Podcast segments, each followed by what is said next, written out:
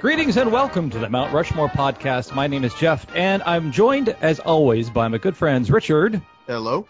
and Michael. Howdy.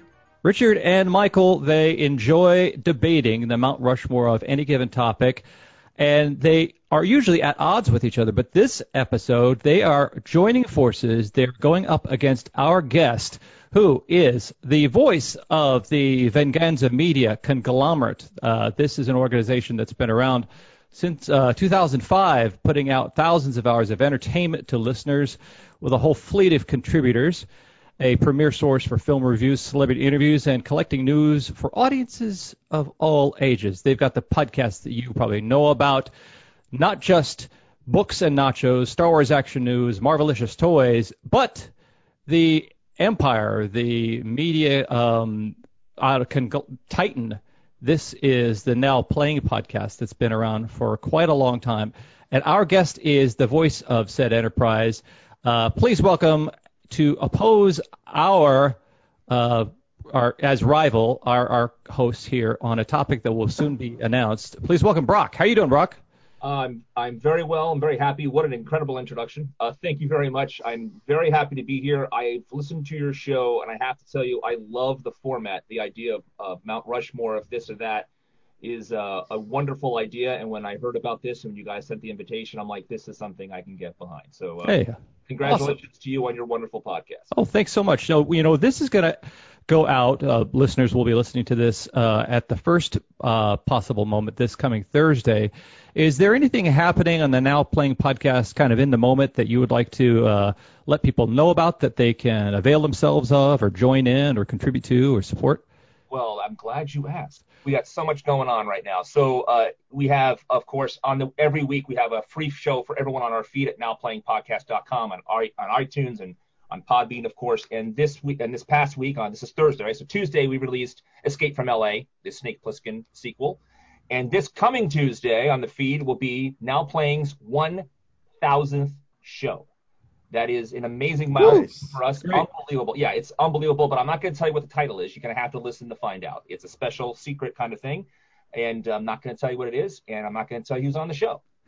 okay, it's an anti-plug. It's a promo without. Uh, uh, it's a teaser. It's a teaser. Yeah. A bit of a teaser because it's a thousand shows. It's a very special moment for us now. Playing a thousand shows for any podcast, as you guys know, is just a feat. That's um, killer. Congratulations. It's amazing. And in addition to Escape from LA, uh, on tomorrow, Friday, we have our next live um, now playing summer sh- uh, movie series. We're watching movies with our fans live over the internet and that is going to be Blood Rage. We did Willy Wonka last time. We did Godzilla 98 the time before. Blood Rage. That's our next one. And that's going to be a lot of fun. In addition, we also have the Candyman series as our silver level donation going on right now. We have different donation series for people who want to support our show. We are completely uh, fan driven, fan supported, excuse me. So um, if you go to our nowplayingpodcast.com and you go to our subscriber support links, you can find out how you get special podcasts uh, for your donations, we greatly appreciate that. So Candyman is there, and I'll be on Sleepaway Camp for our Platinum series uh, later in the summer. Right on. Everybody go to nowplayingpodcast.com to support these guys. And uh, also, while you're at it, go to their social sites. You can uh, get into the dialogue with these guys by following them out on Facebook and out on Twitter. On Facebook, there. Dot com, now playing podcast on Twitter, now playing pod. They've got a YouTube. They've got uh, all kinds of things. You can find that on their site. So we might as well jump Instagram into the topic. Pardon me. Instagram too. Ah, Instagram, awesome. So uh, now playing podcast has for many years specialized in reviewing and discussing and celebrating a series. Well, we're not that ambitious here on the Mount Rushmore podcast. We're going to bite off just a little bit less, but a little more than one film, and we're going to debate today the Mount Rushmore of trilogies. Brock, please regale us and avail us with your first choice for the Mount Rushmore of trilogies. You know? Now playing, as you said, we do full series, so we watch every single episode of every series. So, for example, uh, we started off doing that format with Friday the 13th. We watched every all 12 movies uh, one episode at a time. Star Trek, Terminator, Marvel movies, you name it. We do it. That's how we do it over at Now Playing. And so uh, when I was thinking about this, it occurred to me that my first pick is honestly, my our first two picks are probably going to be the same. Whether or not they're going to be in the same order, We will find out. But my guess is our first two picks will be exactly the same. And if I'm wrong, I'll tell you. I, I will cop to it. But my guess is our first two picks will be the same. Third is possible. Fourth, it's it's who knows. But I do think the first two. And um, my first pick is one we haven't done now playing because it's an underrepresented trilogy. I think if we're doing the Mount Rushmore of trilogies, uh, we have to go with the Naked Gun franchise. Oh, that is cool. the funniest uh, Nice. uh, franchise in the world, and I am completely kidding. If you go with now, if you go with a first first head on Mount Rushmore being the Naked, I was going to say Legally Blonde, but the third one was direct video, and that's not even fair, you know. Right. Um, but no, obviously, uh, it can't be Naked Gun, although it's a fun fun pick. But a Mount Rushmore, yeah. I would have to go, of course, uh, with the Star Wars trilogy. Now, the original. Star Wars trilogy, The saga. the saga, the one Yeah. that Kevin Smith, of course, called the Holy Trilogy in Mallrats and blah blah blah. The the the penult the the ultimate, not penultimate, the ultimate uh, trilogy. Now, of course, yes, I am involved with Star Wars Action News. That is another podcast that Venganza Media does. How I met Arnie and company to do now playing. Uh, and that is the first uh, Star Wars collectors podcast. So, am I biased? Possibly, but here's the thing. Here is the thing. Um, Star Wars changed movies forever. Jaws was the first blockbuster. Star Wars was the first juggernaut. It changed pop culture. It changed movies. It changed special effects. It changed how people viewed popular, uh, viewed the movies and what it was for and how it was done. It did not make uh, sequels up to that point were viewed upon as lesser than, right? They, you name a sequel before then, it was always considered bad. And then Empire Strikes Back comes along and blows the doors off the joint. Uh, so even with the third movie being weaker than The Empire Strikes Back and arguably the first movie, it's still a, a darn great movie. It's still a lot of fun, and it satisfyingly ends up the, ends up uh, the the trilogy. One more thing I want to bring up on why I'm justifying Star Wars as my first pick because it, if as if I have to. Um, the, the the Star Wars trilogy is a trilogy into itself. There are two other trilogies in Star Wars. We both know that. All all three of us know that.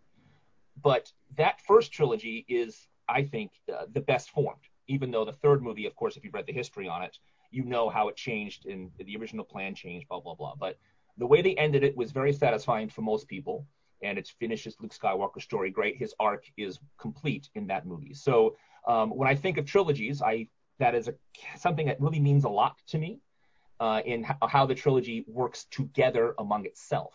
And I think Star Wars, the original Star Wars trilogy, does that better than practically any trilogy out there. All right, well spoken, and that's uh, it's a great way to kick it off, and that's a great approach, another angle. Then I, uh, then you know, we've discussed the trilogy on this podcast, in nearly every podcast we find some way to work it, and you could be talking wrestling or fondue or or you know salad forks, and we worked Star Wars in. Uh, yeah, then then Bib Fortuna comes off the top rope, and you're just like, okay, we got it. Totally. Mike, Michael and Richard, uh, was the Star Wars trilogy or the Skywalker uh, saga or the, the the original saga in your choices? I th- I think in in my head it was, and then I started connecting it to when I just started thinking of a set of three movies. I think I started putting it within a set of six movies, and then a set of nine movies, and then I started re-justifying it. Well, is this one specific thing? Because I started thinking about movies that have had trilogies, and then they added a fourth one, or a movie that yeah. um, really kind of ruined themselves because they added more. And I'm not saying the prequel Crystal Skull. ruined it. Crystal Skull. Yes, Just say, yeah, that's just say exactly Crystal right. Skull. Yeah, Crystal Skull. Well, Um, I mean- mention that in person though, because if the more we say that name, the more it actually makes it real. But I but th- that's the thing. Like the idea of uh, uh, Indiana Jones not being a trilogy is is fine for me because I, I I personally don't care. I um like, but Star Wars has always been a part of something bigger, and it's for me. They're like like you said. There's these there's these three individual trilogies within a bigger uh ni- ninology. I don't even know Mhm. what the, a nine part would be called. Nonology. Yeah. uh, a nonol- nonology. Thank you. We'll But with- like, so like, you know, and I think you kind of alluded to it. George Lucas has kind of had like these just shifting um, views and a shifting history on how many parts the series was going to be and how many what his ideas have always changed and like, um, I don't know. I I think because of that, I think I eliminated Ah, being like, uh, I don't know, I don't know how many how many parts this thing actually is. oh, good. It's gonna- out of your question. You're questioning Yeah. of how many how many Star Wars is there really were. It's it's Okay. currently nine movies in this one story, but it's also eleven movies, and it's also just three movies. Or sometimes I just watch Star Wars because it's just one particular movie. Right. And you know, George Lucas always t- George Lucas always talked about Star Wars being like the last part, and then two other movies that were going to come before that one that told the, the history of the Clone Wars and whatever. And so it's like, whatever it is, whatever Star Wars is, it's this thing that is so, it's like this blob that is just changing constantly. And who knows what it's going to be like in 20 years, how many more trilogies there are, or is it going to end with 14 movies? And you're just going to be like, okay, Star Wars was a 14 movie thing. I, I just don't, I just don't know. And for that, I kind of just initially eliminated. Also, uh, Richard hates Star Wars, so like, I, you Oh. know, we, we were never going to agree. Hey, wait a second. So Brock, you were trying to interject. Uh, was it Oh, I- regards? well, first of all, there's 12 movies because that terrible Clones War movies that came out. But you know, like, who cares? So let me get this straight. Just let me get this straight here. You are eliminating the original Star Wars trilogy based on that that self-contained trilogy is not is part of a bigger trilogy, part of a bigger saga, and therefore no longer a trilogy.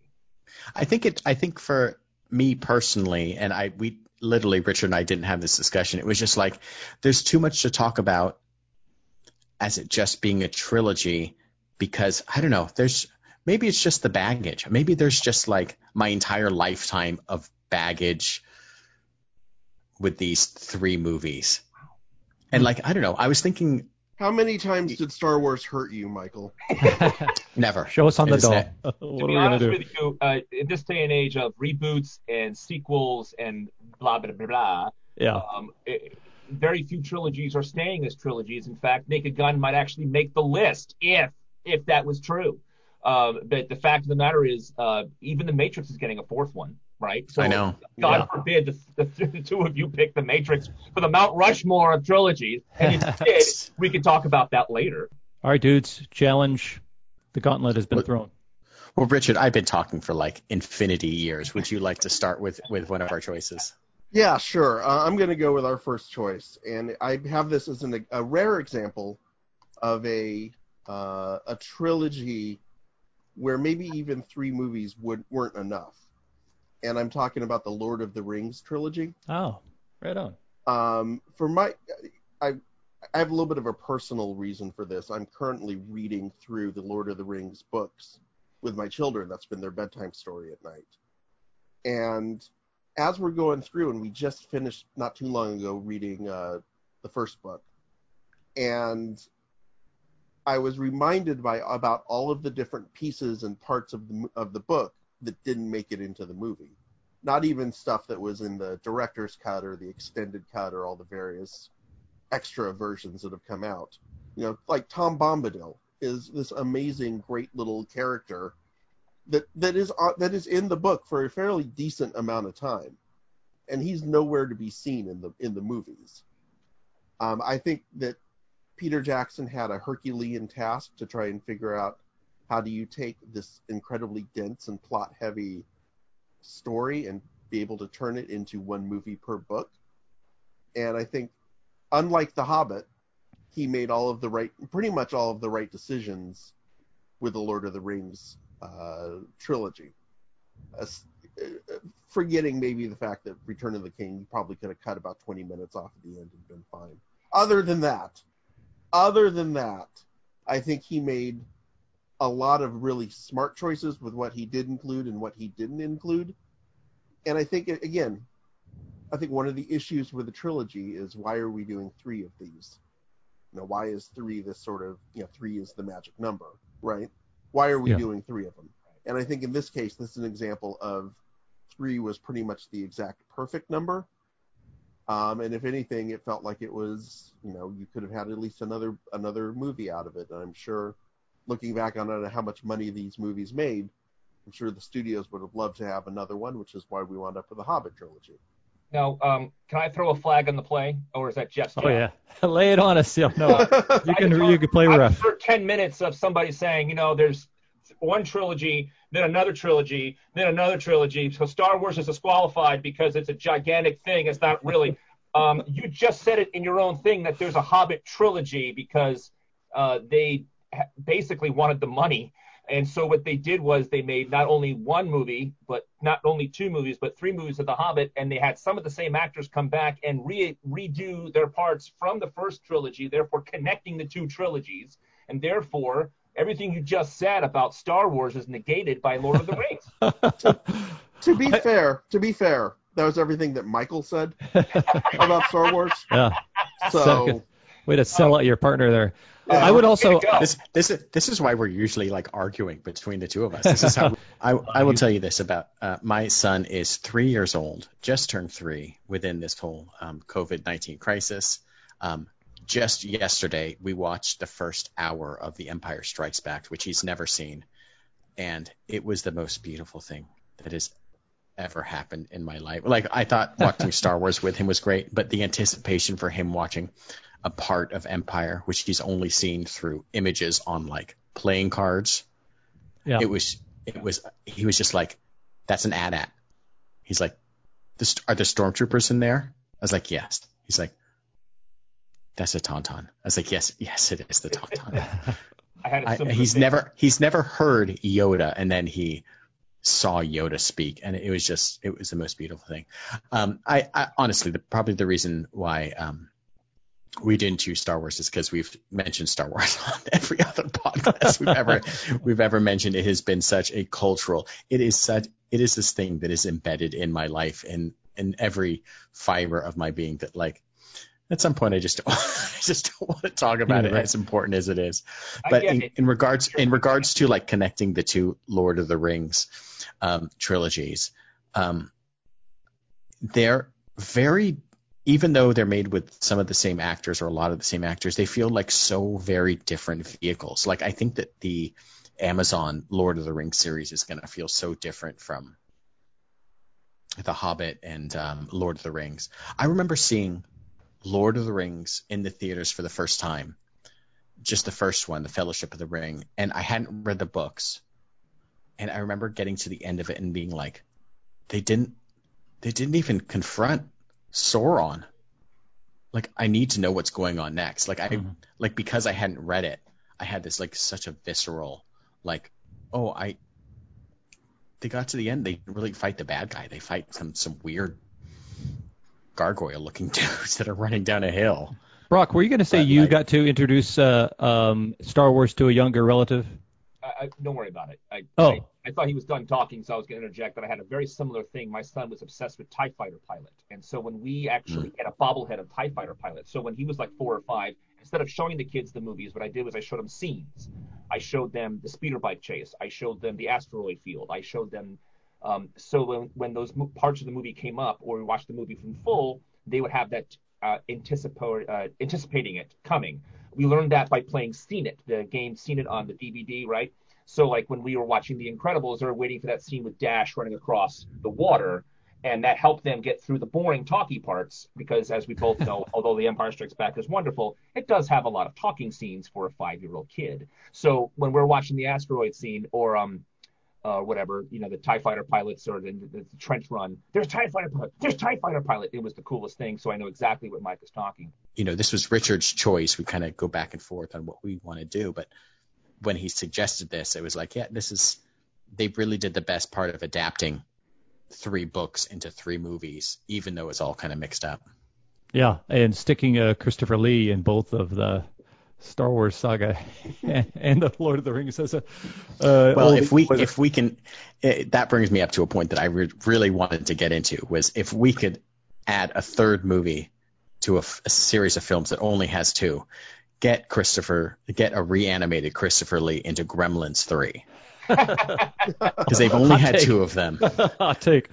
Uh, There's only right. two Gremlins. That would have benefited by uh-huh. Gremlins uh, three for sure let me tell you all what you're going to get when you go to Now Playing Podcast. Uh, I listened to the uh, Escape from New York episode, and in addition to getting uh, a summary of the uh, movie, uh, you get guys talking about this series of films and where a film falls in that series, what the world was like then, what was going on then um, uh, Kurt Russell, as we know as Snake Plissken, uh, was a he was a Disney kid to uh, to many uh, viewers when they first heard that he was going to be in this Escape from New York. Um, so it was it's real fun to hear these guys chatter about it.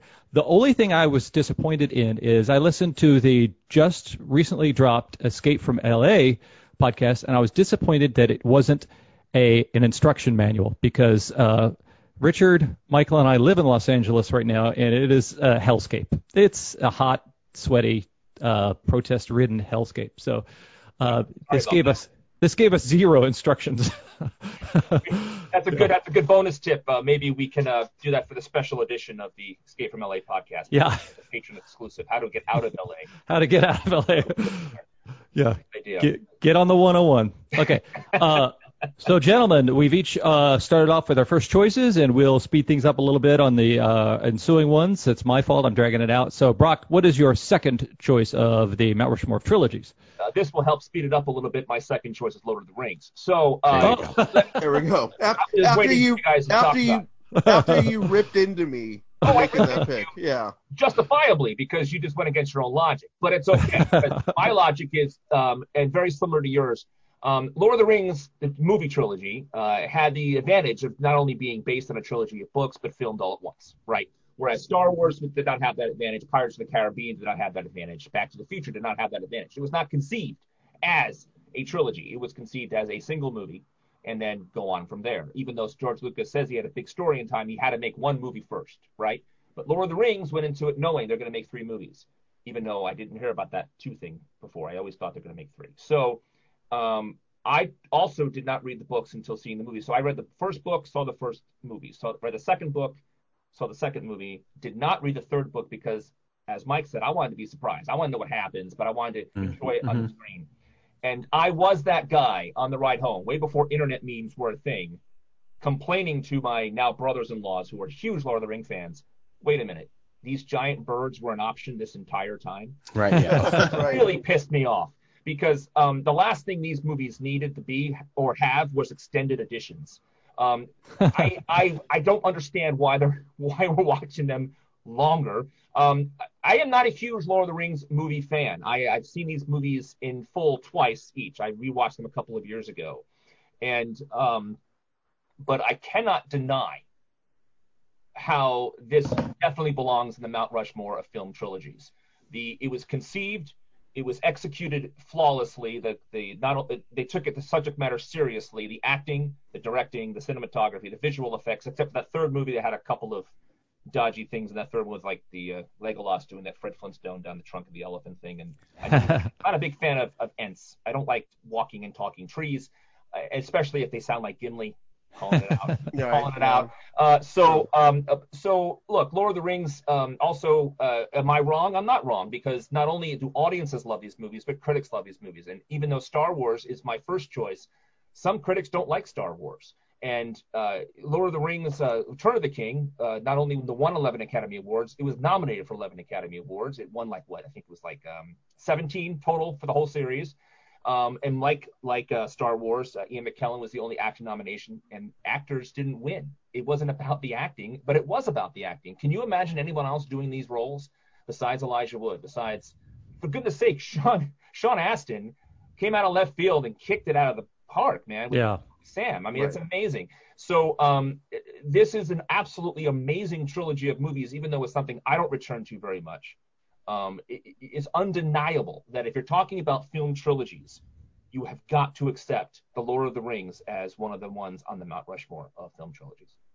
Agreed, totally agreed. Compassionate arguments for LOTR from both both uh, sides of the uh, the playing field here. So uh, why don't we go on to Richard and Michael's second choice? So our second choice is you mentioned it um, just in your uh, uh, in what you said, Brock, was uh, Back to the Future, which is one of those films that started out as a singular perfect film. Like from start to finish, the first Back to the Future is so well done.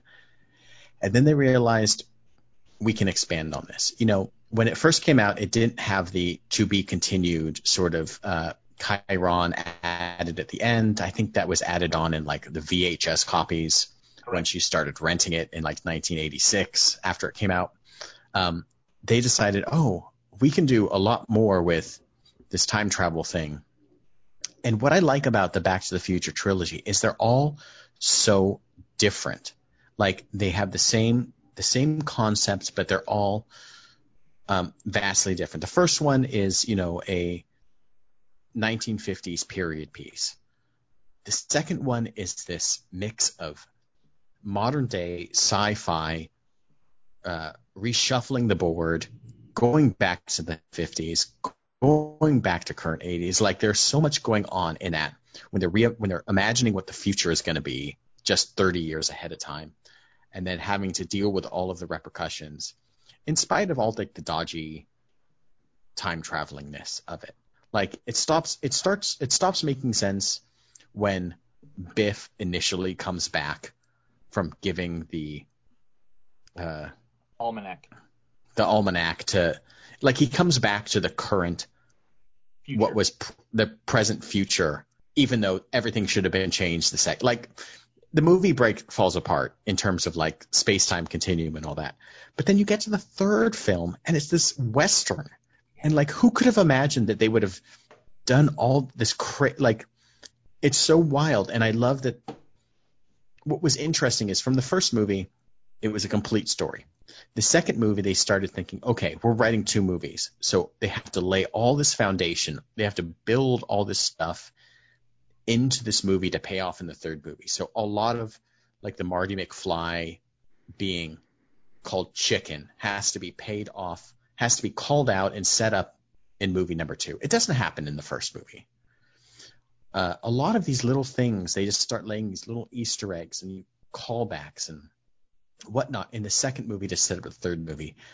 And I think you'll see that. Uh, I know on one of my choices, it kind of happens more and more, or companies and production houses and filmmakers start being more conscious of what's going to happen in the future. I mean, it's back, pardon the pun, but like they literally start thinking, what do we have to do in movie number two that's going to set up in movie number three? and maybe movie number four. I mean, who knows what's going to happen in this this next series, this next Matrix movie, or these fucking Avatar movies that are going to go for five movies. I I literally don't need to see another Avatar movie, but I kind of want to see it. I don't know why. I don't know. I don't know why, but I kind kind of want to see it in the theater. The though, same, I can't imagine why yeah. anyone wants to watch Avatar at home anyway. Yeah. yeah. Disney streaming has been like trying to push Avatar on me for the last nine months and been like, I'm not watching. I'm not mm. watching you. I'm sorry. but like Back to the Future, they did such a good job of like understanding at some point that they were going to create a trilogy, and then you know they finally got to that end point, and even at the end of the third movie, they're like, the guy can kind of travel through time, so maybe you're going to jump on Doc Brown's locomotive and fly off into the future or the past mm-hmm. or whatever. But I don't know. I think they just I think when you're thinking of trilogies and they did a really good job of the kind of sowing the seeds and paying off the stuff you'd seen. And I think that's hard to I think that's hard to do at the same time creating ver- three very different movies with the same sort of theme. I very much enjoyed Back to the Future. I was the fan on that podcast series. We did that back in 2010 on Now Playing. You can find it in the archive section. Plug. And in in that trilogy, I was the fan. I'm a huge fan. I've watched these movies dozens and dozens of times, unlike Lord of the Rings, of which I put on my Mount Rushmore, and I've only watched it twice. But I watched Back to the Future time and time again. I love all the connections you're talking about. For example, in Back to the Future 3, you'll notice when they're looking at the train for the first time, Doc and Marty, you can see Clara with her back on the train platform, back to them in the background. I didn't notice that until like my 10th time watching this movie. It's those are so much fun movies. The reason it's not on my Mount Rushmore podcast are all the reason of, of sorry, of Mount Rushmore of film trilogies, even though I'm a huge fan of it, is even as the fan I'm now playing, I could not recommend film number two for all the reasons you already pointed out. Hmm. The, the hmm. movie is basically exists to set up number three. Number three is a fantastically fun, great movie. interesting. Number two is what what an amazing opportunity they had, and I love that they did it. You can go back into the first movie and show it from a different angle. How many movies have an opportunity to do that? It was fantastic. What a great idea.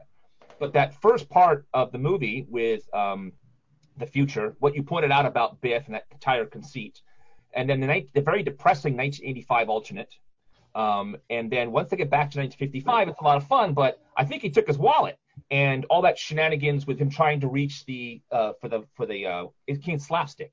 So for me, I have a lot of trouble with number two as a critic, as a now playing critic, as a uh, but I love that trilogy. I enjoy it very much. But my complaints with number two kept it off my Mount Rushmore. Um, and I had a feeling that might come up. I also want to call it out now, Jeff, that I was wrong. Our first two were not the same. Um, but uh, I I am surprised. I'm very happy you picked Back to the Future, but it will not be on my Mount Rushmore. Okay, all right. Uh, well, uh, I would like to change. I would like to change our number two to the Oh God series of films. of course, Oh God, Oh God Book Two, and Oh God, You Devil. So um, instead of Back to the Future, we're just going to go with a uh, you know George Burns. The, yeah. the straight to video. What you talking about, God? Starring Gary Coleman. Gary Coleman. Yeah. yeah. While I plug the Mount Rushmore podcast uh, opportunity that listeners have to go out to our social handles and get in a dialogue with us, the hosts of the Mount Rushmore podcast, you can do that by going to Twitter, Instagram, or Facebook. Uh, just Google Mount Rushmore podcast, and you'll find those social platforms. And give us your suggestion for a topic. Past listeners and suggestors have ended up being on the show as participants just because they went out and said, hey, you should do the Mount Rushmore of this or that. Alternately, you could get on there and let us know an opportunity missed. What was an example of a category that we chose that uh, we just skimmed over and should have not been so dumb dumb that uh, we didn't think of it? Uh, you could also do us a huge solid, uh, download, rate, and review past episodes, and that is the best way that other audience members can find it like you have. So we'd appreciate that. Now, I want to ask you to go out to nowplayingpodcast.com and just click on the site. It's feature rich. I mean, this thing has an archive of all the past episodes. It's got links to their other podcasts. It's got a forum uh, where uh, listeners can chat about the uh, different episodes, the different series. It's even got a CafePress store. So go out and do that. And if you don't do that, go to Facebook, Now Playing Podcast, Twitter, Now Playing Pod, or Instagram. Is it Now Playing Pod? Instagram? Now Playing Pod, yes. Okay, cool. Okay, so we've gone through our halftime, and I've challenged these guys to uh, formulate their review uh, for the trilogy, the Bill and Ted trilogy, capped off by Bill and Ted Face the Music. Michael, I know you're a fan of the Wild Stallions and Bill and Ted. What is your review of this final movie? Uh, I am uh, so nervously excited for this, mostly because I have no idea when the next time I'll ever see a movie again in the theater is. But um, Bill and Ted's Bogus Journey is such a breath of fresh air in the same way that Gremlins 2 is such a breath of fresh air. Or yeah. it's it's one of those movies that it feels so different but has so much of the same connective tissue that I'm so excited to see what they're going to do with this third movie, especially now that Keanu Reeves is just like the darling of uh, the media world again. Like, I don't know if he ever really fell out. Like, no one has ever disliked Keanu Reeves, but now he's like, oh my goodness, this guy is, he can do everything. He is. He is, he is just, he, he's reached Dave Grohl levels of ubiquity. He yeah. really has. Yeah, he is the Dave Grohl peak of, coolness. Yeah, a peak cool and just like he does amazing action movies and has always done amazing action movies and he's like this weird comedy guy that does really and he plays dumb really well. So I want to see what I want to see who Ted is 25 years on. And I'm a little frightened that they're going to fuck it up because they're going to fuck up everything. But at the same time, like I don't know, they got all the same, they got the same people back. So there's just I think the nostalgia thing is is is there. I watched the the trailer that came out last week, and it was just like, okay, I love the idea that these are like they're like forty something year old losers that still haven't gotten their shit together, and like as a forty two year old, I'm like, man, that is That's this might point. be my movie. Yeah, yeah. I don't know. So, uh, all right, uh, what do you? What's your look uh, outlook on it, uh, Brock? I'm very excited about it. Actually, uh, sometimes when they have reboots or they bring back uh, uh, old dormant franchises. Uh, you don't want that. But um, after Excellent Adventure still holds up. It's a really fun movie. And actually, we have Bill and Ted's Bogus Journey in the now playing book, uh, Underrated Movies We Recommend, which is a book our team wrote. Uh, I didn't participate in that, uh, but uh, my other co-hosts did, and you can find it because it's an underrated movie that everyone should should watch. I agree Yeah. with Mike completely. It's really really fun, and uh, you can get that book. At, you can go to our now playing Patreon, blah blah blah. You can. No more plugs. The point is that it's, I completely on board with that choice. It's great. I also am a huge fan of Gremlins too, by the way. And of all the reboots in the world, why haven't they done a Gremlins Oh three God, CGI Gremlins? What what are they waiting for? I don't understand it. So anyway, maybe Bill. Who's the Ted- one? Who's the one that goes out and fucks the sexy gremlin? I- I, mean, come on. That's the, that is the that is the trilogy. that is the number three. Is this some someone has gone out and repopulated the world because they've had too much sex with the sexy gremlin? maybe it's Donald Clamp. I don't know. Uh, but anyway, I'm very, very happy uh, they're doing a third one. I think it's going to be a lot of fun, even if it's not as successful as the first two. Um, I think it's a great idea, and uh, the way they're approaching it, I think Mike is dead on. They give you some place to go if these guys are still losers instead of already saving the world at 40. When are they going to save this world? I'm curious. So yeah, definitely a great idea. Okay, cool. Uh, gentlemen, thank you so much for uh, giving us your first two choices in the first half, and now I'm going to ask for two more. And Brock, you're going to lead off the second half uh, with your third choice for the Mount Rushmore of trilogies. uh, this might be a little off the reservation for you guys, but I'm not really sure. Um, but uh, this is a trilogy that, again, didn't start off as a trilogy, but for some reason, they were able to make quite amazingly the blueprint of what I think should be a movie trilogy out of a single movie. That if you're going to make a movie sequel and then a second sequel, where do you go? What do you explore? How do you take your characters and develop them?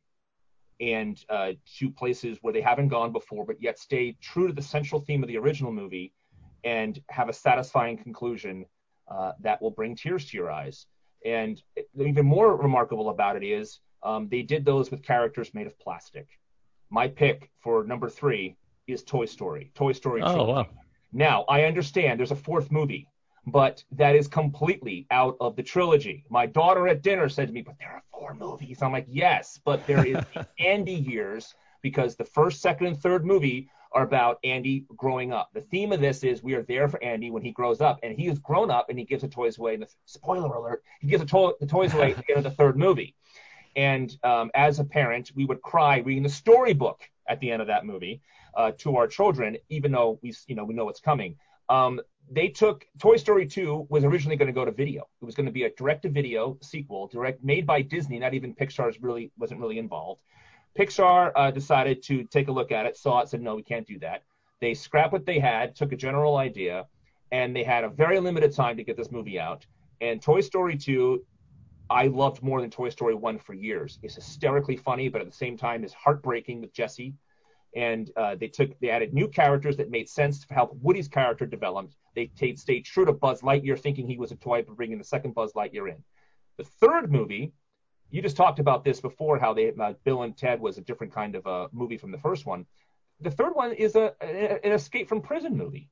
All of a sudden, they break, break out of prison and it's hysterical, but at the same time, you have and they have that Ken and Barbie thing with brand new characters that make sense. You bring in characters that make sense, and they use all the characters they already had. They got rid of some of the dead weight, and they use the characters they have in great ways. They use Potato Head. They find a way to use Slinky. They find a way to use all these characters. Maybe not as much as they did in the original movie, but everyone was there for a purpose, even though it still stayed true to Woody and Buzz. And at the end of that movie, when they're holding hands, ready to go, ready to die, and they get saved, and then the ending with Andy. I think there's no better way to end a trilogy than uh, a satisfying way that we can all associate. We all can feel for this guy giving away his toys. He's moving on. The toys are moving on, and we all have been there. That wouldn't we just like one more day, one more day with somebody that you love? It's amazing. I'm about to cry right now even talking about it. So uh, the Toy Story trilogy took something that was really fun and inventive. Not to mention, of course, they pioneered computer animation, uh, which which is the the animation world has never been the same since. And every single movie develops animation styles and and and challenges and hits it out of the park. So technically speaking, storytelling is unequaled, and uh, the Toy Story trilogy has characters that have endured for 25 years and still going. So Toy Story definitely on my Mount Rushmore of film trilogies. Yeah. Uh, Richard and Michael, do you support that choice? What do you think? I actually have not seen Toy Story 4, and I think a big reason for that is because I think 3 is such a perfect ending to Mm. the trilogy and to the story that regardless of whether or not 4 may be a good movie on its own as a standalone movie or even as part of continuing the story, I don't need to know it. It's like great. we got It's- such a perfect ending with 3 that I just it, it just feels superfluous at this point. Uh, number four, we watch it literally watch it this morning. Felix was like, "I want to watch Toy Story 4," so you do what the kid says on a Sunday morning, and uh, you come to realize that these movies are all these middle-age crisis movies for Woody. This is all this person that is this character. It's not a buzz movie. It's not a friendship movie. It's not a um, kids movie. It's this movie about this middle-aged cowboy who's learning about his past. He's learning about his potential future. In Toy Story 4, it's him learning and dealing with issues of fatherhood. Richard, you'd love it. Like the way that Woody deals with Forky, who is an incredible character. Um, it's and his understanding of himself as a 42 year old person or is going to be 42. It's like, oh my god, like I, these are these amazing self-evaluation movies of like in the first movie he's dealing with what it's like to be slightly older and the new younger person coming in and taking all of the chutzpah from himself. And, you know he's this this hot rod buzz lightyear comes in and it's like holy shit this guy is cooler than me. He's newer. I'm to be loved more. What happens next? The next movie is about uh God, what happens when uh, I could find something new and who do I stay true to? And the third movie is about staying true to that person that you're the only person that everyone else is ready to move on, but you're not ready. And like, uh, these movies are perfectly written hmm uh, from stem to stern. Like, Yeah. uh, Pixar really laid the grounds with how they do all these other movies because of the first Toy Story. It is it is so perfectly done. It pulls all the right heartstrings, and every movie does that at some point. You know, I very much agree. But the uh, role that Woody and all the other toys play as uh, co-parents for this child, Andy, and protecting him, nurturing him, uh, influencing him, uh, and and then at the end of three, as Brock eloquently stated, there's a moment where these parents get to uh, have a moment of truth. Did the child that they parent uh, ever appreciate what they did? Did he ever recognize that they were more than just inanimate material? And you see Andy have essentially a graduation ceremony for each of them when he passes them on to Bonnie, and it reveals he knows exactly who these toys are. oh, He knows exactly that the role. It it just for me um, brought tears to my eyes for this movie. I, I already thought three was superfluous because two was so amazing, but I will add Richard um, that as Michael eloquently stated, it's in a way about uh, this parent kind of outliving his duties to his child but now he can address his duties to himself to go out and go on a journey and have a relationship and have some adventures and realize that he's more than just his role as a um, ringleader, parent, protector, all those things. So yeah, uh, I, I, I that that fourth movie, I, it's the movie I didn't know I needed, and it also, it you know what, it's got Keanu, right? There you go. Dude, kaboom! Of course, it's going to be great. Hey, hey, Richard. Hey, Richard. Yeah, uh, yeah. Mike, Mike and Jeff uh, saw a different movie than I did. Um, I enjoyed Toy Story 4. I thought it was good. I heard, I saw all the themes they did. But what I saw was I only got to see a Woody movie. I didn't get a chance to see all my other friends. Mm. Ah. And um, they had a lot of new characters, some of which were only there for comedic relief. The new characters did not add the weight. Mm. Forky was the only one that carried weight in that movie. Duke Kaboom, very funny, a lot of fun. The Ducky and uh, Rabbit guy, very key, key and Peele were hysterical in this movie. But overall, it's the first time a Toy Story movie felt like a sequel and Ah. unnecessary. Where it is still a good movie. All the themes they talked about with Woody are great. Um, Woody donates a kidney. it's remarkable. Yeah. Um, That's very uh, funny. you have to um you should see it only because but i think you are 100% correct the trilogy ends where it needed to end and the fact of what happens in this movie proves that i'm right because this movie is not about the toys together it's only about woody. And they're right. Everything they're talking about is right. But it does not necessarily have to be. If this is the first movie of a next trilogy that's great. But there's no evidence of that yet. Well, both my kids saw Toy Story 4 and they said it kind of sucks. So I have to go with off what with what they said. go with your kids. I, I, All right. I, I will add one, one uh, I guess, two last things on Toy Story. Um, one, if you watch the Toy Story shorts that are on Disney Plus, they are delightful, especially expanding on the Toy Story universe in terms of bathtub toys and um, Small fry is hysterical. uh, small fry, which God. which is So just great. the idea that that they are able to take this idea of what toys are and then turn it into um, things that are so commonplace, like fast food toys and then bathtub toys on Partysaurus Rex. Um. Is is just like oh they. I, I didn't. Con- you don't consider what toys are until you realize who is playing with them and the concepts. Yeah. yeah, I agree. All right. Uh, so lay it on us, uh, Richard Michael. What is your third choice? All right, so our third choice, I wanted to go with one that kind of shows that a trilogy doesn't necessarily have to follow one story for three movies. I think we oftentimes think of a trilogy as a story that's got a beginning, a middle, and an end, similar characters or same characters kind of filtering through the movies, and I that's not necessarily always the case. Uh, one example of something that I didn't choose would be the Dollars uh, trilogy, Fistful of Dollars, For a Few Dollars More, and Good, the Bad, the Ugly, um, where the only character who really is has a through line through them is the Clint Eastwood character, the man with no name who actually has a name in each of the three movies. They just happen to be different. Hmm. Um, so that's kind of an example of one for me. The one that I chose to talk about is one that's near and dear to my heart. Uh, it is the Three Flavors Cornetto trilogy Ah, okay. um, the uh, movies directed by Edgar Wright, uh, co-written by him and Simon Pegg, and also starring Simon Pegg and Nick Frost. Um, so if you're not familiar with them, I'll just let you know real quick. They are Shaun of the Dead, they are Hot Fuzz, and they are At World's End. And I, they work they work as a trilogy for a variety of reasons. One of them is that they're not necessarily genre spoofs, but they're kind of attempts to play around in the world of different genres, whether it's horror movie or buddy action cop movie or apocalyptic movie. Um, but they also have some themes that I think recur throughout those throughout the movies.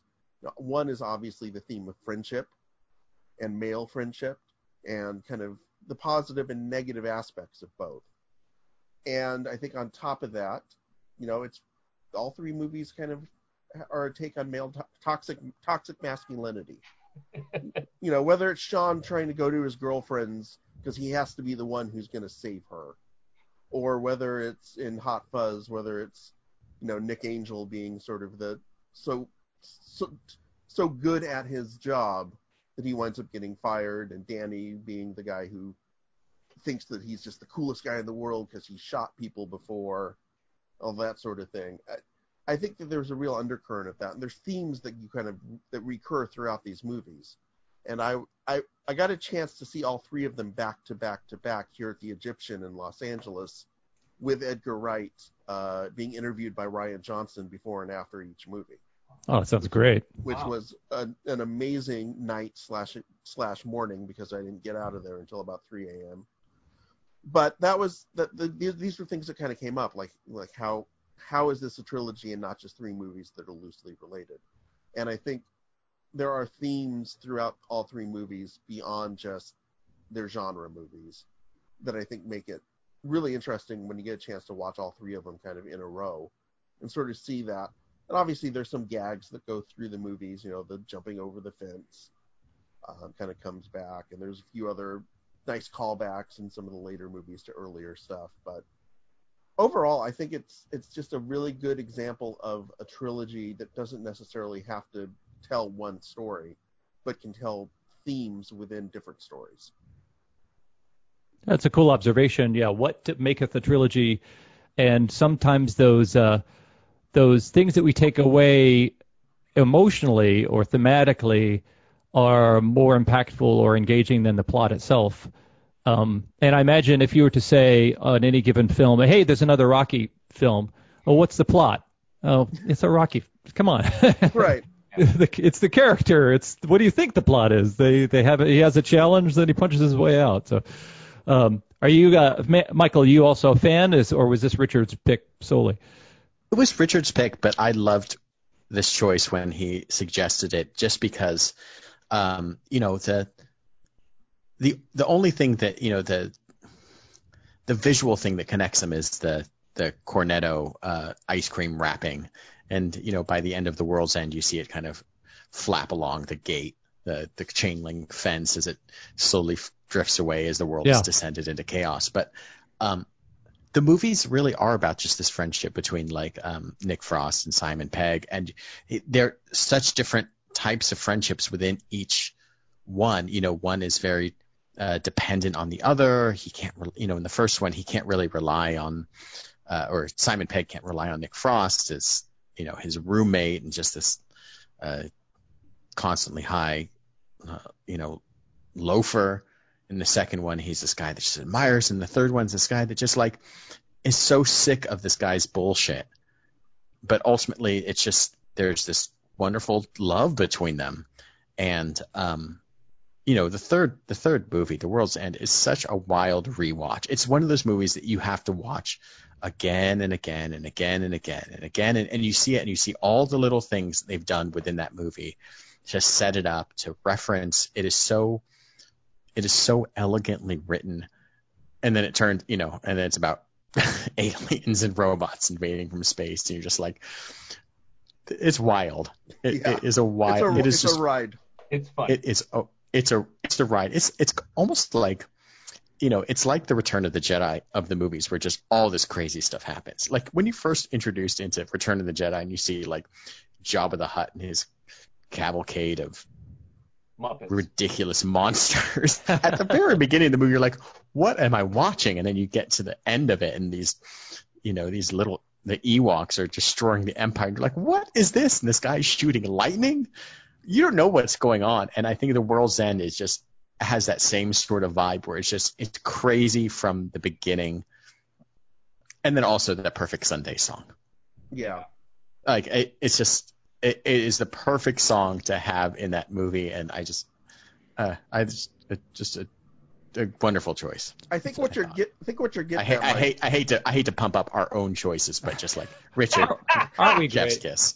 Michael, aren't, we I- the, aren't we just wonderful? we're the best. Um, I think what you're getting at is, I think what you're getting at is this feeling of kind of like when you get to the third movie of a trilogy and you know it's going to be a trilogy, you're kind of unloading the guns a little bit. Oh yeah, yeah, yeah. Where it's just like every idea that you've got, let's let's get it all out there. Let's Oh, just I get- I- go wild with it. I'm going to say something awful. I remember in 2001 when Robert Smith said that Bloodflowers was the end of a trilogy between uh, pornography and disintegration uh, for Cure albums, and then Bloodflowers came out, and I remember being like, ah, no. I'm so disappointed that this is what you think is connected to these two other two other seminal pieces of like gothic art, art rock, and like.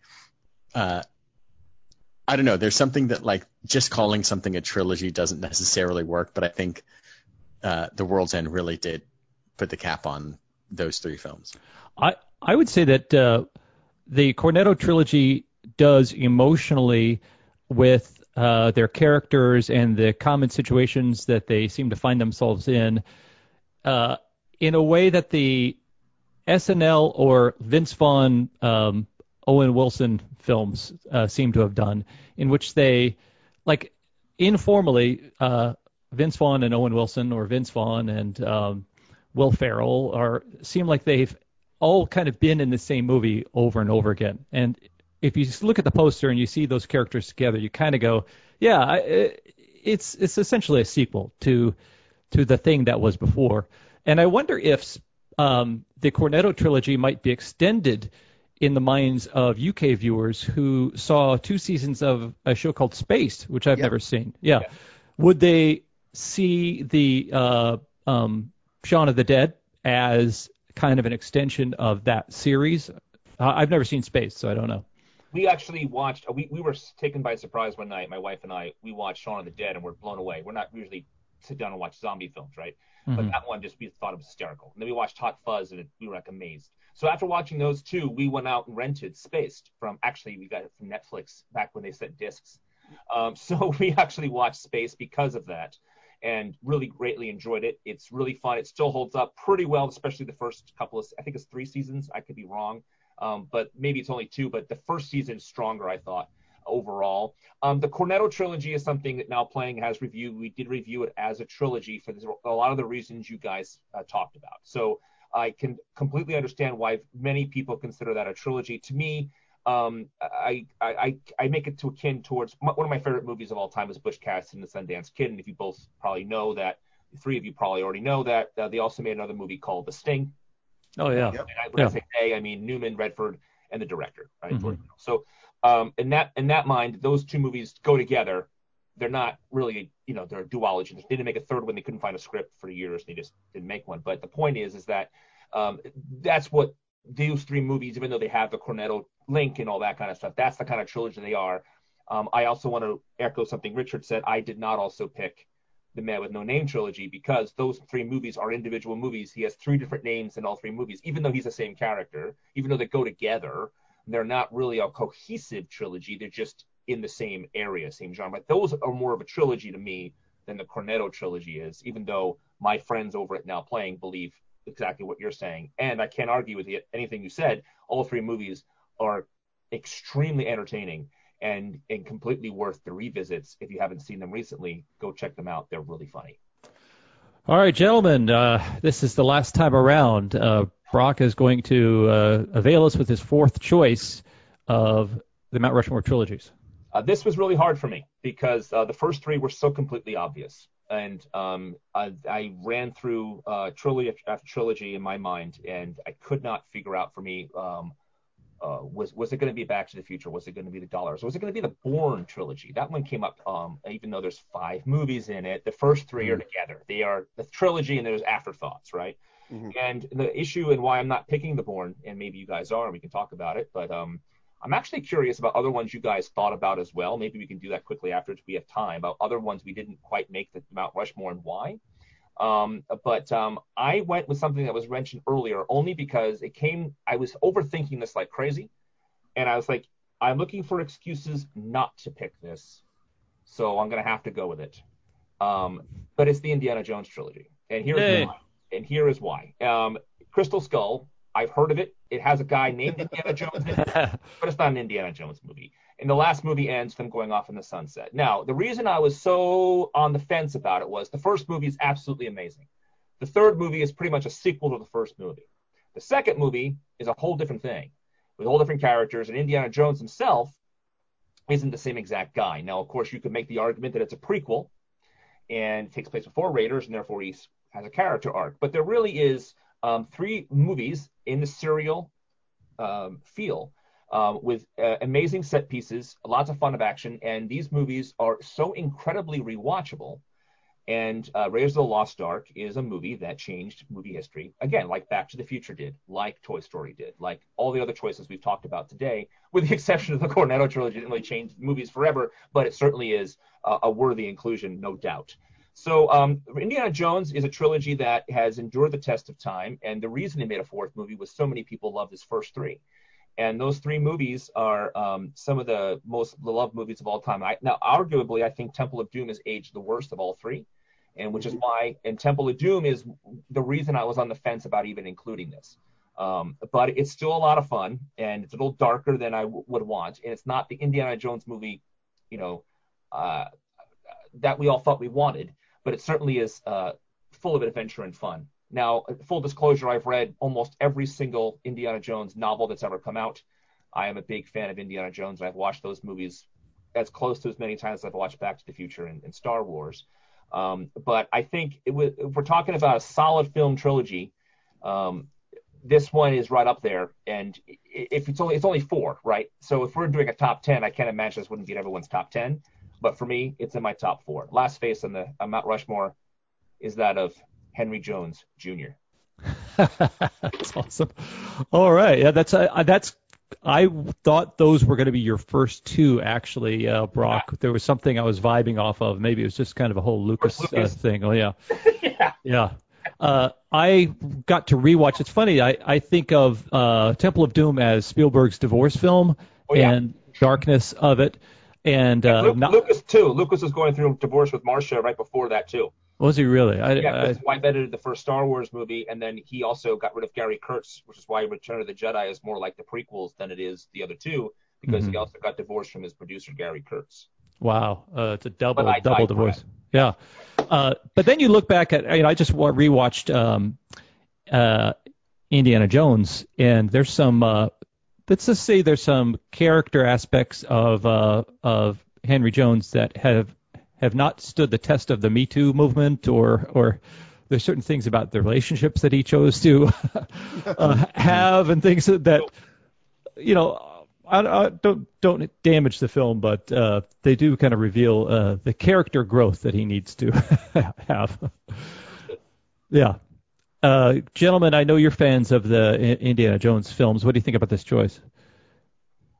I love Indiana Jones. I love I I even enjoyed so many aspects of Crystal Skull. Not that we're talking about it within this trilogy. Um, really, uh, the movie just uh, Crystal Skull for me kind of took a nosedive when um, uh, Shia, Mutt, Shia walks on the screen. Mutt started um, swinging along the vines with the other monkeys in the jungles of South America, and at that point I was like, I I love the idea that the next installment was a sci-fi movie and they dealt with aliens because that felt very 1950s to yeah. be honest, like yeah. sci-fi, aliens, the future, what's going on, but the first three Indiana Jones movies, the the original trilogy before they added on, you know, the fourth stepchild, were just so wonderful. You know, the the father and son relationship was so well done in uh, uh, the Last Crusade, and it was something that you didn't realize that you were missing. That this guy that was like, he was so well put together. He was so confident. He was so you know, imbued with his own self confidence, and then he's just so struck down just being around his dad. Yeah. And he can't he can't live up to it. He's he's cowed. He's suddenly this guy that is punching Nazis and jumping off the submarines and you know destroying the Ark is just you know mewed in front of this dad is just telling him to stand up straight. And he's just like it's so in, it's such an interesting character aspect that really fleshes him out as like oh he's he's a real living person that isn't just this bravado. This, you know, he's already he's already unbelievable as incredibly handsome. Uh, this adventurer who's tracking down all these lost artifacts, who's also like as a brilliant school teacher. But then, you know, yeah, this fourth aspect of like he's got a shitty relationship with his dad and has for like 35 years. Yeah. I, I can't even imagine um, better casting to good. Yeah. Uh, who's Indiana Jones's dad? James Bond. That's that's who he is. Yeah. yeah. Completely. Duh. Who's going to think it's going to be Walter Matthau? You know what? what? I would I would pay to see that actually, but yeah. yeah. Junior. Okay. Cool. Uh, uh, Richard and Michael, uh, I won't say that you're uh, way the f behind, but you're behind right now. So this last choice uh, is going to have to be pretty awesome. Jeff, I hate to tickle your balls, but obviously we're going to choose Batman. Oh my god! okay. The Dark Knight, the Dark Knight trilogy. Oh, not, okay. It's not it's not Batman 66, and I assume Batman 67 and Batman 68, which would have been incredible films as well. I was going to say but, uh, Batman Forever one. I'm like, I want to hear this. Okay, go on. no, the uh, the the Christopher Nolan Dark Knight films are just so well done. They're I think what there is so good about them is they are really good individual movies, but then they also tell a full story between all three of them. They tell the story of, you know, Bruce Wayne, who from the get go almost wants to give up being Batman. He's looking for something else to get he's looking to get out of being Batman, even though he feels compelled to be Batman. And I think that is an aspect of the character of Batman that really hasn't been talked about. He is this guy that is so driven to pursue uh, the end of criminality and the protection of his city and his revenge. But I thought the interesting aspect was, I think they introduced it in the second film was like someone else has to do this. I can't do this forever. So he sees uh, Harvey Dent as this person that is going to, you know, help fight crime, and then he realizes that he's flawed, and then eventually um, the uh, uh, the the Robin character, the quasi Robin, the quasi new Batman character is introduced in the third film, and it's like, oh, here's someone that can take on this mantle, and I can stop. Batman yeah. wanting to stop, I think, is such an interesting. Like he's Batman wanting to rest, I think, is an interesting uh, angle. But you know, The Dark Knight, the second film, is just so perfect. The casting is so perfect. The fighting and the way that they handled Joker was so perfect. Bane, I thought, was so interesting, even though he was so hard to understand. I think that was the only that was the real trouble was just the choice that he made as an actor and the way that he delivered the dialogue. You you don't think a film can support two mumbling uh, action protagonists, two unintelligible characters?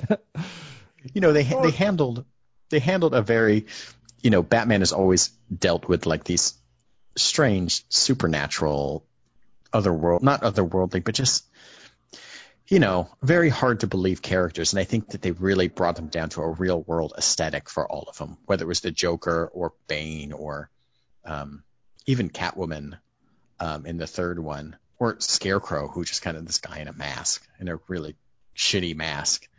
It wasn't too elaborate. It was just shitty enough to be like, oh yeah, this guy made it himself. I think I Nolan. I, I think Nolan succeeded in doing bringing Batman back to his origins in a way that was uh, something the audience didn't even know, might not even know that the origins of Batman was a detective, was uh, mm-hmm. uh, not. So Batman kind of went on this arc um, to being in the 60s, or Batman as depicted in films. There were two serials. Then there's the television show, which uh, kind of had a swinging, sexy Carnaby Street, almost Austin Powers type Batman. Um, and and then in the the Tim Robbins, I'm, I'm sorry, uh, Tim Burton, Tim Robbins, Electric Kool Aid Batman. No, the the um, but when Batman becomes Bond in Christopher Nolan's films, it's a really interesting uh, diversion for that franchise right. because it was so Bond-like at times while still keeping the Dark Knight components. Well, the the um in in the Dark Knight too, it does that thing that all sequels have is that immediately the character is plucked out of their hometown and thrust into an international situation. It happened in um, the dark, you know, the Dark Knight. He goes to uh, Beijing and mm-hmm. has to track down the criminal. And most importantly, it happens in Muppets Take Manhattan when they suddenly go overseas and um, oh, you mean Great Muppet, to, Great Great Muppet? I'm sorry, the, the, Great Muppet Caper. Thank you, Richard. When they have to, you know, solve the riddle of the baseball diamond. Fabulous. Another trilogy we should have talked about, Richard. Yeah, I can't, can't believe I didn't think of that. I thought of it, and um, it I chose not to choose that one. Um, although I did very much enjoy your episode on the best Muppet uh, human character uh, cameos. Um, okay. I think I think your Dark Knight sh- uh, this did come up in my mind as well. Um, it's a very solid trilogy. The third movie is a s- steep step down from the second one. I've noticed most mm. of what you're talking about is the second movie, and why this trilogy stands out. Fir- I've watched these first two Batman movies more times than I can count. The third one I've watched yeah. once, and and it's basically the plot is Rocky three. I mean, I know Chris Rock pointed that out uh, right after I wrote it about my review on on Letterboxd. If you want to check out Letterboxd, um, I wrote my review the weekend of, and then then Monday, Chris Rock said the same thing. It's it's really there. Um, Alfred's ending feels false to me, although Bruce Wayne's feels true. Everything you're saying about how he wants to be not he wasn't Batman for eight years, so then he had to come back and he was undertrained. Blah blah blah. There's a lot of great themes there. There's a lot of great things for him to do, but that one really felt uh, like a huge step down, which um, which would bring me to. Um, so I congratulate you on your pick. Um, I can't I can't really argue with it. It's a really good trilogy, but um, that third movie is such a step down from the second one. It's hard for me to want to consider it, much like the Godfather trilogy. Yeah. The first two movies. Yeah, yeah. Good point. Exactly the same thing, point. right? All of us did not pick the Godfather trilogy. The first two Godfather movies won Best Picture. The first two Godfather movies, people argue which one is better. The first two Godfather movies I've watched more times than I can possibly count, and I want to watch them again right now. That's how good they are. And that third one I've watched twice. Once when I saw it the first time, and the second time when I got the DVD and I watched it with the commentary to see how Coppola kind of justified all this stupid Right. choices. So it, it to me the the Dark Dark Ri- Dark Knight Rises is a better movie than Godfather 3, even though Godfather 3 is not as bad as they say. But to compare it to the other two, the Dark Knight Rises doesn't doesn't rise to the top for me, which is why I didn't pick. I think I think it's too. It's so hard just to end anything. Anytime you're coming up with whatever is the end, it's so hard to do. It's always uh, not easy, but putting a character in peril and amping up the stakes is, you know, okay. It's it's easy to put pressure. It's hard to find something that is such a satisfying resolution. I think going back to Star Wars, that's why the end of Return of the Jedi is so satisfying because he Darth Vader fucking picks up the Emperor and tosses him over, and then he says, "Tell your sister you were right." And it's just this huge catharsis, and then of course the Yub Nub song. But like, But you, everything you're saying right now is why I picked my four choices. yeah, All four Oh. of my four choices, mm-hmm. the third movie stuck the landing. And gotcha. huge for me because when I was, I told you, I thought about this way too much for my fourth pick. What movie sticks the landing? And even though, um, and, they, and he rides off into the sunset with his father, his best friend, and for some reason, Denholm Elliott. So they're going off into the sunset, and and that is a great ending to this man's story. And all the other picks I've already talked about how they stuck the landing. Whereas Dark Knight Rises, the ending is satisfying, but to get there for that 200, and- two- two- 200 for the two hours and 45 minutes to get to that satisfying ending, a lot of it was rough. Mm. But it Mhm. was a sat- more satisfying ending than that movie led me to believe while watching the first 90 minutes and two hours of that movie. You know, what's funny about uh, uh, Dark Knight, uh, the Nolan Batman trilogy, is out in the meme verse. You don't see Christian Bale. You see Heath Ledger. Uh, he he is the, one of the more enduring aspects of that film, i at least in the fabric of visual internetery social media stuff. Um, so some of your discussion is about uh, Bruce Wayne's journey and uh, his evolution throughout the films. And I think when we're judging what a good trilogy is, Brock had kind of mentioned, does it stick the landing? And then in the middle piece, is it just set up for the third film? And in um, the one of the films, Back to the Future, I, I believe too, you said uh, one of your perceived flaws was that the second film is just kind of moving people in. It's like a pool player trying to set up all these shots for their next turn, and he's not sinking anything. So that's, I think, a compelling description of how three act storytelling um, and how it exists in the macro and the micro in trilogies, and and whether it's satisfactory, does it stick the landing at the end and reward reward the viewer. Uh, Michael said endings are tough, and I couldn't agree more because it's my job to end this thing. Um, but uh, and in a way that's satisfactory to the people who've been on this uh, 90 minute journey with us, and we appreciate Brock from the Now Playing uh, podcast for going on this journey with us and coming at it with so many good choices, and we appreciate it so much uh, that uh, he's going to win by a landslide. And it's not just because uh, we value his time and want to make it worth it with the big trophy, the golden trophy that will be shipped to his address, uh, PO box uh, or whatever you sent to us. Sure. We're gonna But- we're gonna fax it over to you. We'll fax it. Yeah. Oh, you don't have a fax? Ah, no trophy. Uh, you're fired. That's back, to the, back to the Future 2 reference. Go on, please. Yeah. some points will be handed to uh, Michael and Richard because they also chose Lord of the Rings trilogy. So Lord of the Rings trilogy is going up on the Mount Rushmore of trilogies, and so uh, they will be ascribed some points for choosing that. But um, from that point on, Brock gets the rest, uh, the Star Wars trilogy, and I love the argument about how that changed film forever, not only from a technological standpoint, but uh, from a kind of a marketing and all the things that surround it. Um, and then uh, I loved your arguments surrounding the Toy Story trilogy, uh, and I do appreciate how you really embraced the uh, uh, make it your own approach to this uh, to this topic by choosing your trilogy of out of four movies, the first three, which you also did with the Indiana Jones trilogy, which is going out on the Mount Rushmore. So, uh, Brock has the winning choices: Star Wars, Lord of the Rings, Toy Story, and Indiana Jones trilogy. So, a big collective woohoo for Brock uh, from the um, Now Playing podcast. Uh, Brock, before we depart uh, our listeners' ears, what is Venganza Media?